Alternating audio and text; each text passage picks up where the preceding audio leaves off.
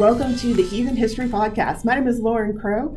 Uh, I'm a writer, blogger, podcaster, and public relations director for The Troth. And with me is. Ben Waggoner. Uh, I'm the publications director for The Troth. I'm the public relations director. Oh, okay. I just do books and stuff. yeah. And he, we're also members of Black Bear Kindred. And we're going to be talking about the history of the modern heathen movement. Ben, why is it important for us to talk about this? Heathenry's always been a past focused religion. Uh, we have the concept of urlog, what has been laid down in primordial time, is what that word means. Think of past events as being layers that have been laid down in the well of Wyrd and constantly working their way back into the present. That's a lot of the metaphysics of sumbel.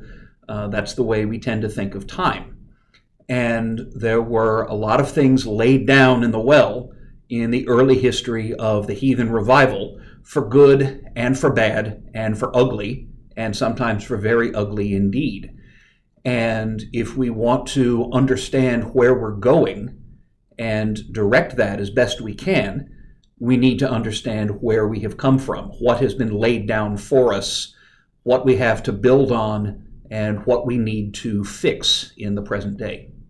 I think as inclusive heathens, one of the things that we really do have to face is our history of racism and the history of a lot of the problematic issues that have been in heathenry.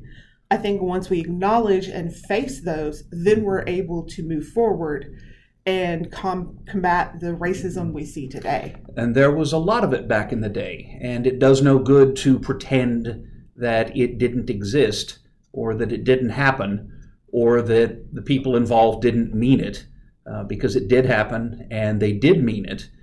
And this needs to be more widely known if we're going to move forward as a religion for the modern world. Exactly. And we're going to have lots of great stuff. We're going to cover everything heathen and heathen adjacent from the modern era. Uh, we will have guests on who experience some of this stuff firsthand.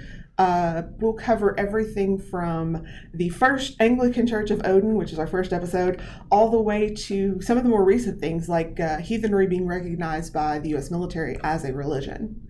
We will have dramatic readings as well, because some of this stuff's just too funny not to. We might even sing. Yes, be afraid. Be very afraid. But that's all coming up on the Heathen History Podcast. Join us here, and our first episode will be up in a few days. Wassail, y'all.